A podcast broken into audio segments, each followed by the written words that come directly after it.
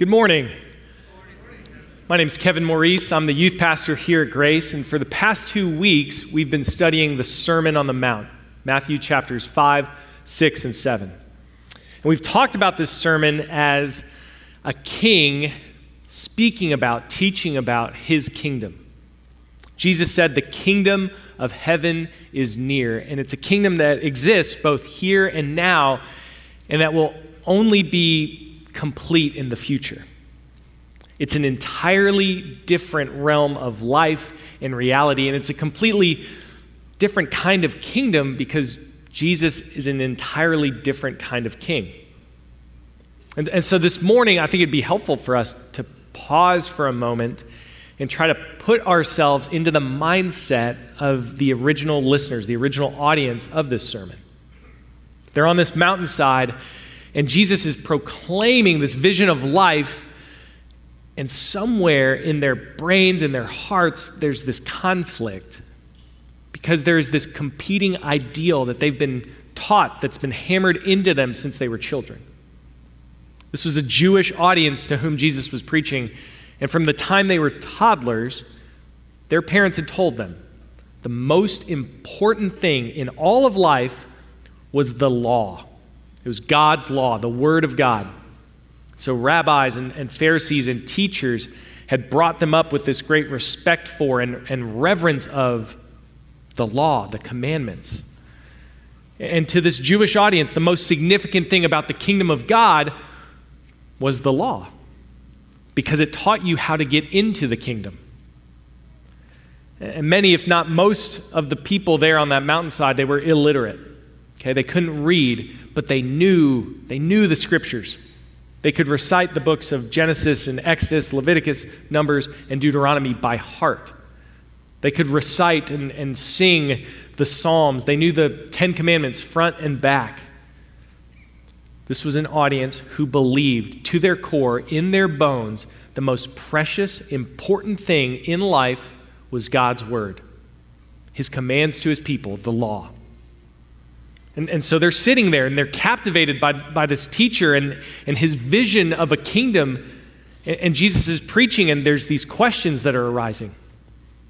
Like, what, is, what does what Jesus have to say, what does this have to do with everything I've known, everything I've ever believed?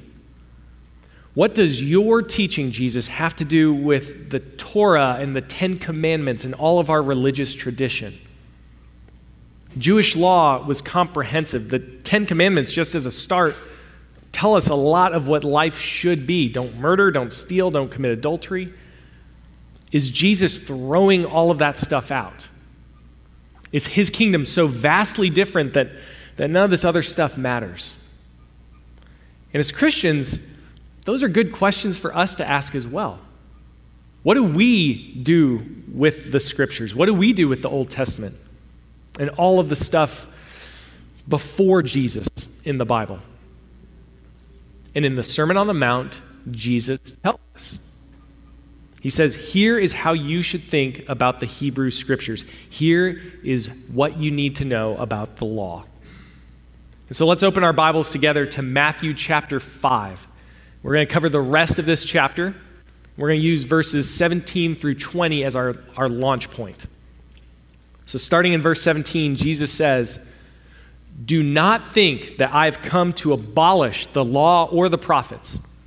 I have not come to abolish them, but to fulfill them. For truly I say to you, until heaven and earth pass away, not an iota, not a dot will pass from the law until all is accomplished. Therefore, whoever relaxes one of the least of these commandments and teaches others to do the same will be called least in the kingdom of heaven. But whoever does them and teaches them will be called great in the kingdom of heaven. I tell you, unless your righteousness exceeds that of the scribes and the Pharisees, you will never enter the kingdom of heaven. In Matthew 5, Jesus teaches his disciples, and he teaches us the true meaning of the law. He shows us the purpose of the law, he reveals the impossibility of the law, And then finally, he shows himself to be the fulfillment of the law. The purpose, the impossibility, and the fulfillment of the law. So let's start with the purpose of the law. What is the purpose of, of any law? It tells us here's what you must do. That's the purpose of law. Even today, it tells you what life in a kingdom or in a nation is meant to look like. That's how laws are supposed to work. If they're just and right, and if everyone follows the law perfectly, then life should be perfect.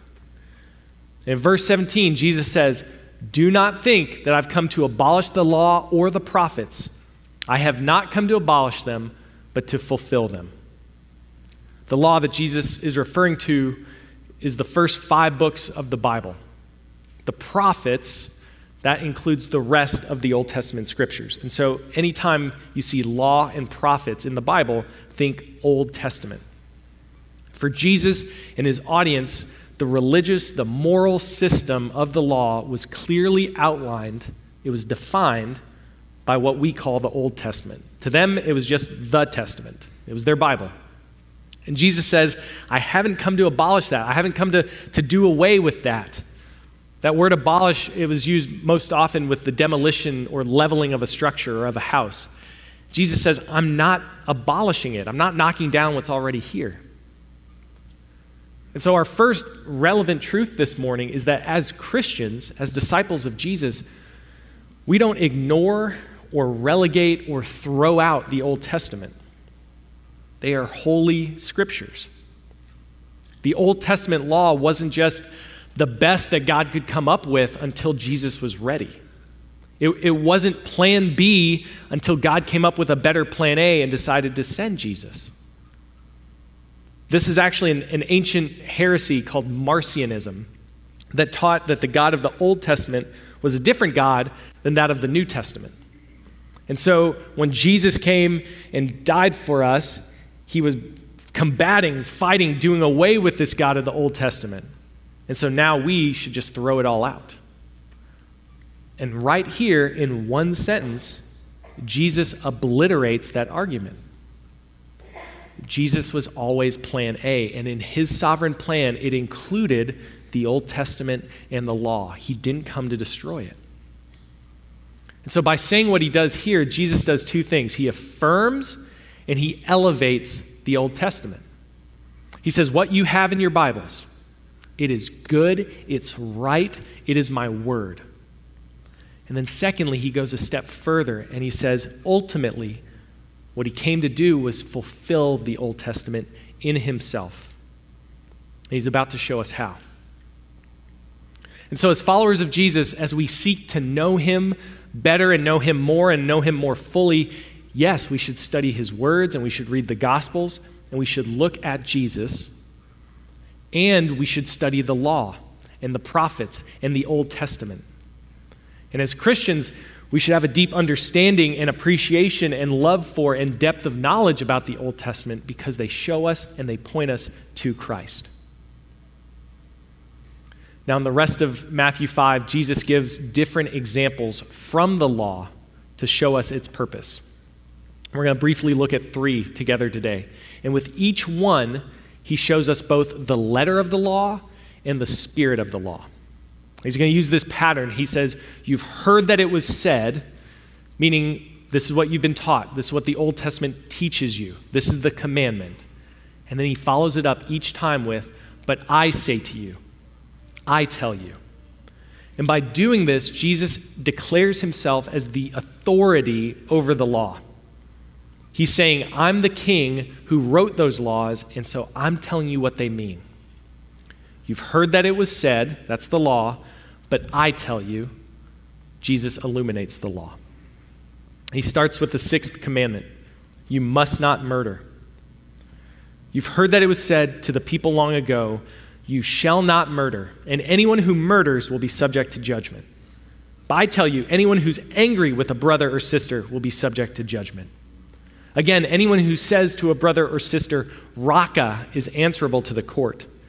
Anyone who says, You fool, will be in danger of the fire of hell. The letter of the law don't murder people. It's a good law. And then Jesus goes beyond it and says, I'm telling you, the spirit behind that law, don't even be that angry. Jesus is referring to a specific type of anger. He uses this term raca to talk about anger and murder. It's an Aramaic word, it's, it's difficult to translate into English, which is why many of our Bibles just leaves it in Aramaic. The best translations for raca are empty or void or nothingness. And so to say raca to someone is to say, You are nothing. You're not just nothing to me, you're a void, you're a black hole on this planet. And Jesus says that that type of attitude toward another human soul, this extreme resentment of another individual that would lead you to calling them nothing, that's a heart condition. That's a state of your soul that would enable you to look at another human life and, and to take it. He says anger is the foundation that murder is built on. The next example Jesus uses is of adultery, seventh commandment. He says, You've heard that it was said, You shall not commit adultery. But I tell you, anyone who looks at a woman lustfully has already committed adultery with her in his heart. Okay, so letter of the law, you must not commit adultery. Don't cheat on your spouse. Spirit of the law, your heart and your body are interconnected. Adultery doesn't just happen with your body, so guard your heart also. Guard it first, even. It, it all starts with a look, and so what if you, you didn't even look? The desire to seek out visual gratification, it signifies a spiritual condition, a state of your heart, which would enable adultery. Lust is the soil that adultery grows in. The last example Jesus finishes his survey of the law by telling us how to treat our enemies. He says, You've heard that it was said, love your enemy, excuse me, love your neighbor, hate your enemy. But I tell you, love your enemies and pray for those who persecute you, that you may be children of your Father in heaven. The law is this love your friends, hate your enemies. But Jesus asks, Do you want to be children of God? Do you want to be in his kingdom? Children of God, the last time Jesus used that phrase, it was in the Beatitudes. And Jesus said that it's the peacemakers who are called children of God. And here he says, here's what peacemakers, here's what children of God do they love their enemies. Not just don't hate them, love them. And, and then go further than that, pray for them. Don't ignore them or just leave them be. Pray for them. Jesus takes us back to the Ten Commandments and he walks us through the Old Testament law and the prophets, and he shows us the purpose of the law he says, This is what life in my kingdom looks like. And it's not just about obedience to the letter of the law, it penetrates to the spirit and the heart of the law and each and every person. And then he goes a step beyond this. He drives the point home and he finishes this summary of the law with this striking statement Therefore, you must be perfect as your heavenly Father is perfect. The religious leaders, the people of Jesus' day, many of them probably on this mountainside in the crowd, they had this belief that if everyone in Israel could keep God's law perfectly, God's kingdom would come to earth. No more Roman Empire. God's people would have their own kingdom again. Some of the Jewish believers, uh, leaders actually believed that if everyone in Israel could keep the Sabbath day holy for just one Sabbath, that would be all it would take and God would bring his kingdom to earth. And the fact that it hadn't happened yet meant that somebody out there wasn't pulling their weight. If only Kevin would stop bearing false witness, kingdom of heaven would be here by now. Perfect obedience to the law. That's what they were aiming for. Because that's what they believed would bring forth God's kingdom.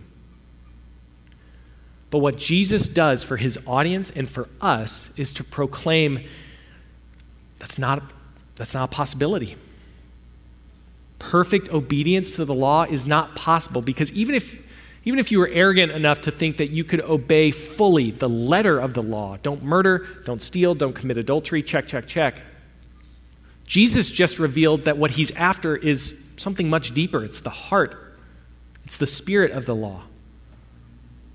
And, and so, what he's done by teaching us the purpose of the law is he exposes us to the impossibility of the law. It's impossible to keep we are not up to the task. None of us can do all of these things that Jesus commanded. We've all been angry. We, we live in environments of, of lust. We've exacted retribution. We've hated our enemies.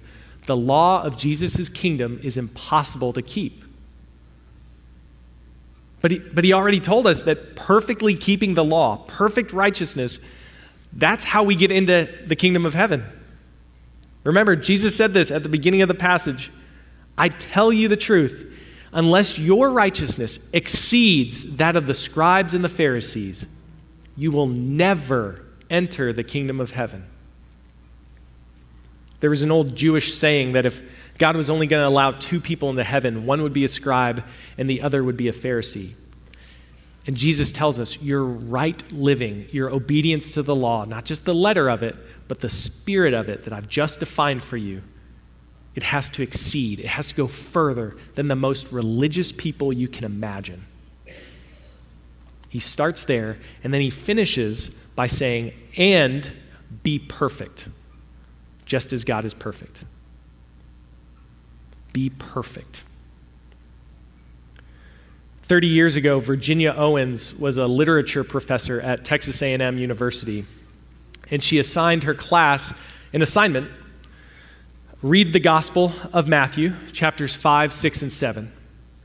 Read the Sermon on the Mount, and then write a paper responding to the Sermon on the Mount. When she received those essays back, she was surprised by what many of those students wrote. So here are just a few. There's an old saying that you shouldn't believe everything you read, and it applies in this case. I did not like the Sermon on the Mount. It was hard to read. It made me feel like I had to be perfect, and no one is. The things asked in this sermon are absurd. To look at a woman like that is adultery. To be angry is like murder.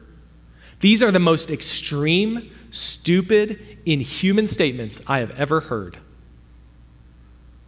Listen, if that's what students at A&M were saying in the 90s, can you imagine what some students down the road at another large university would be writing today? Professor Owens later said this, describing this exercise with her students. Biblical illiteracy has come to the point so people can hear and read the Sermon on the Mount without filtering it through 2,000 years of cultural haze. Honest, Ignorant ears can hear it as it is, and the Sermon on the Mount is terrifying. Jesus' sermon is not just this series of nice, kind, moral, pithy fortune cookie sayings. The Sermon on the Mount is challenging. Jesus' words are razor sharp, there's nothing soft about it. His words are terrifying, and, and they're meant to be. The purpose of the law is to show us it's impossible to keep the law. Jesus intends for his audience, he wants his audience to be stunned here because he's asking too much. He's setting the bar far too high. C.S. Lewis summarized it this way As to caring for the Sermon on the Mount, if caring for means liking or enjoying, I suppose no one cares for it. Who can like being knocked flat on his face by a sledgehammer? I can hardly imagine a more deadly spiritual condition than that of a person who can read the Sermon on the Mount with tranquil pleasure. We're not meant to hear Jesus' words and say, How quaint and nice. I'll just embroider some of those verses on a pillow and then be about my day we cannot read or hear Jesus' sermon and walk away thinking, yeah, I, I got that. The Sermon on the Mount is Jesus' kingdom manifesto, and it calls his followers to a very different kind of life. And the only response that, that a disciple of Jesus can have is to say, I can't do that. It, it's impossible. And when we reach this place of saying, So what hope do I have to exceed the righteousness of the law? What hope do I have to be perfect like God is perfect? That is when Jesus says, Good. You are in the right place. You're right where I need you to be. Because I'm the hope that you have. The purpose of the law is to bring us face to face with and to confront the impossibility of keeping the law. We can never achieve that level of righteousness. And Jesus steps into the world and says, I can. But I can. Jesus said he came to fulfill the law, he's the fulfillment of it. So, how do you fulfill a law? How do you satisfy a law. There are two ways. Two ways to fulfill a law. One is to obey the law. You, you follow it, you obey it, you don't break the law, you fulfilled it. The other is to pay the penalty of the law. You satisfy the law by paying the price for breaking it, right? This is true in sports. In football, you must not jump off sides. That's the rule. If you obey it, good, play on. If you break the rule, you pay the penalty, the defense pays, offense gets five yards, and then you play on. This is true with traffic laws. You stop at a stop sign. If you stop, you've obeyed the law, you keep driving. If you run through the stop sign, you get pulled over, you get a ticket, you pay the penalty, but then you keep driving. It's certainly better to obey the law, right? Especially in some sports, basketball, soccer, penalties can add up. You can be ejected. Breaking certain road laws, it'll stay on your record. You might lose certain privileges. But if you do break the law by paying the penalty, the immediate punishment is removed. Two ways to fulfill a law one is to obey, the other is to pay the price. In either case, though, if you do that, the law has no claim on you. It's not condemning you, it's not over you. You've fulfilled it. And this is also how God's law works, albeit more perfectly than human laws or, or rules in sports. Throughout the Old Testament, the point of the law was to obey it. Obey the law, obey God's word. If you don't, if you sin, then you pay the penalty. And, and the penalty, the price of sin, was this system of sacrifice and atonement. An animal had to die in place of a person to pay for their sin, for that broken law. The Jewish people even had a specific day set aside for atonement to make sacrifice on behalf of the entire community so that in case they missed one, they would make sure the penalty was paid for every last sin from that last year.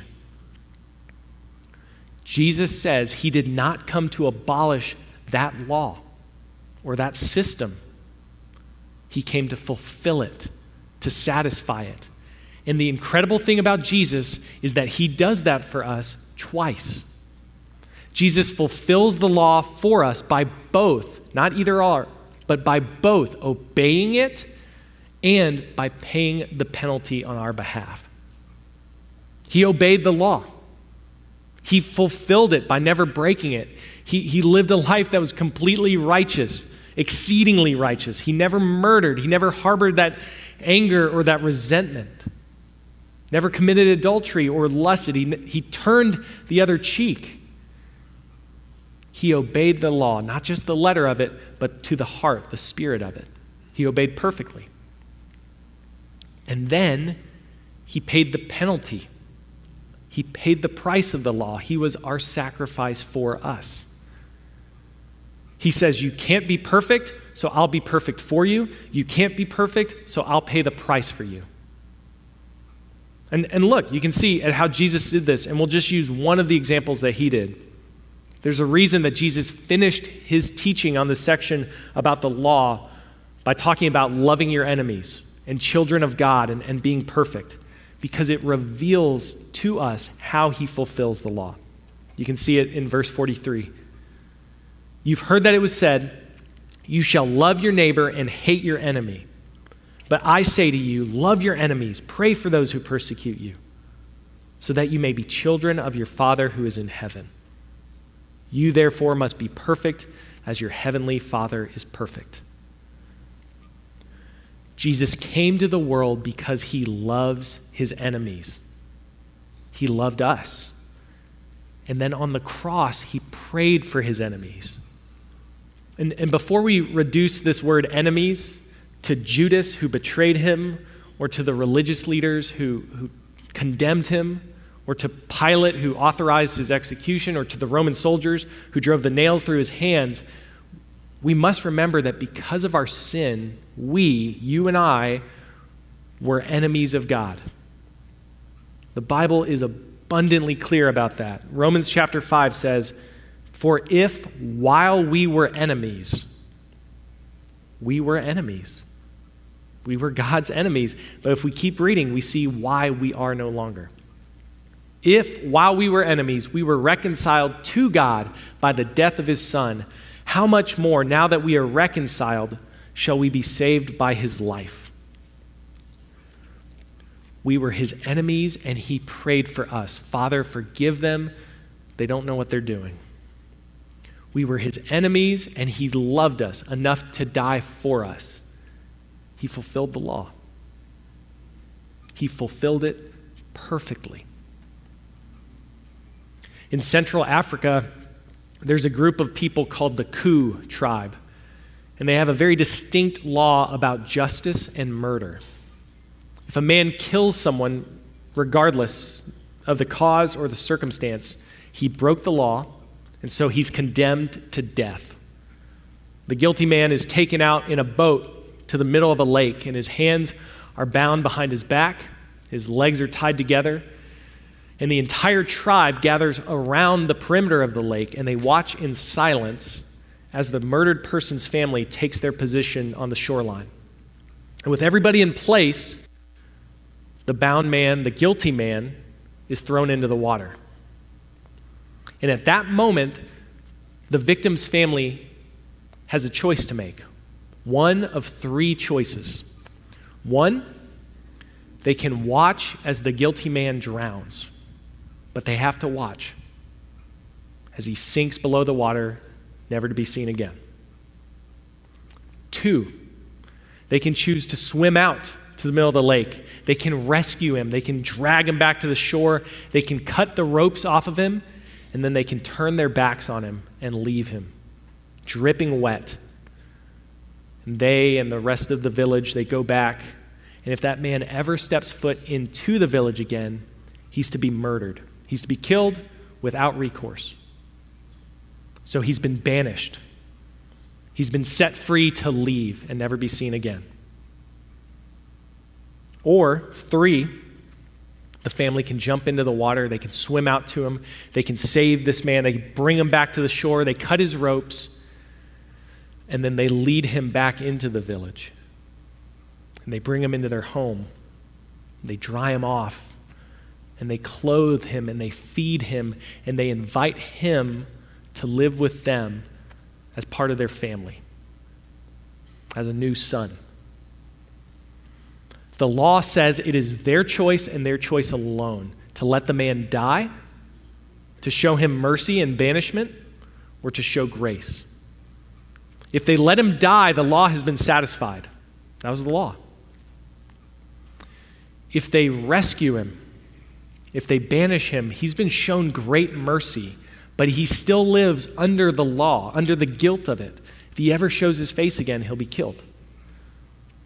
But if the family chooses to bring him in as a son, that's incredible grace. The law condemns him no more, it's been fulfilled. The Sermon on the Mount makes a case against us. We are God's enemies. We're murderers. We're adulterers. Because we haven't obeyed the law perfectly, the law of His kingdom, we're sentenced to pay a price. We're the ones in the boat. And Jesus does two things for us. First, he takes our place in the boat. He switches places with us in the middle of the lake. He takes our punishment for us, and he's drowned in our sin. And second, he's the one who swam out into the lake. And he rescues us, and he saves us, and he brings us back to the shore, and he dries us off, and then, as someone who obeyed the law perfectly with perfect righteousness, he clothes us with his righteousness. Jesus does both for us. He obeys the law and he pays the price. He fulfilled it for us, so now we can live new and different, changed lives with him and like him in his kingdom as children of God. That's who we are now. And, and we get to live like it. And so, how do we do this? How do we live into this truth and, and live out the law of the kingdom like Jesus talks about? Not, not under compulsion as, as how we get into the kingdom, but knowing that we're part of the kingdom, living out the law because that's who we are. It's no coincidence that Jesus begins and ends his discussion of the law by talking about anger and murder and then hating your enemies because of what Christ has done for us, could we look at, could we think about people differently? Because we're children of the kingdom, could we love others like Jesus does? And so the people who despise us, or, or maybe the people that we despise, the people who have done us wrong, the people who have been vindictive toward us, or make life hard for us, Maybe the people that we can't stand to hear their name or, or look at or hear from. The people that we might not go as far as to say it, but in, in our souls and our minds, we know we would call them our enemies. What if instead of allowing anger to turn to resentment, to turn into hate, what if we were people who said, I'll just pray? I'm going to pray for that person, for that group of people. I'm going to desire the best for them. I'm choosing to not hate them. I'm not going to keep talking about them. I'm not going to continue to fantasize about their downfall or, or them getting their comeuppance. I'll just pray. And they might not deserve it, but neither did I. I was God's enemy, and He loved me. He prayed for me. He died for me. And, and now that I'm in His kingdom, out of love for my king, if nothing else, I'll do the same for others. And, and so when you get that email this week, or, or that thought creeps back into your head of what they did to you, or someone reminds you of how much you dislike that person, and that temptation to hate presents itself, could you live by the law of Jesus' kingdom and say, I'll pray for them. God, would you do for them what you've done for me? If they don't know you, God, would you draw them to yourself? Or, or just be honest. God loves honest prayer. What if you just said, God, I don't like them? I don't. But you love them. You love them enough to die for them. And so I love them too. And I'll pray for them. Amen. He's just left it at that. Love your enemies and pray for those who persecute you.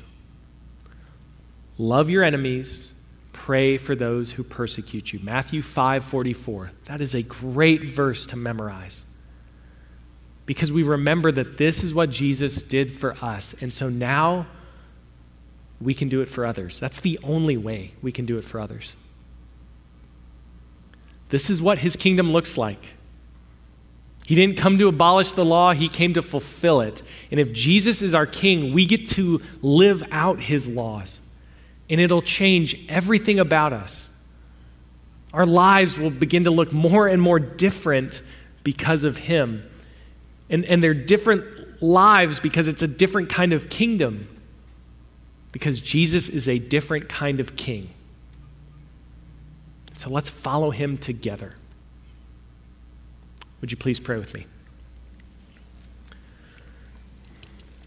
God, we come before you and, and we're humbled by who you are and, and what you've done for us.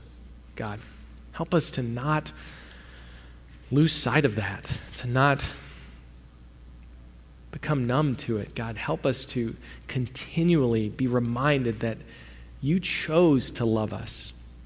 You chose to die for us. We didn't deserve it, we didn't earn it. You chose to do that. And God, help us to be a people, a church that is so saturated by that truth that it would overflow from our lives into our neighborhoods and community, that we would be people that would love. We'd love others the way that you've loved us, God. We pray that you would help us to know that, help us to do that this week. Help us to be children of the King who live like we're in the kingdom. We pray these things in the name of the Father, the Son, and the Holy Spirit. Amen.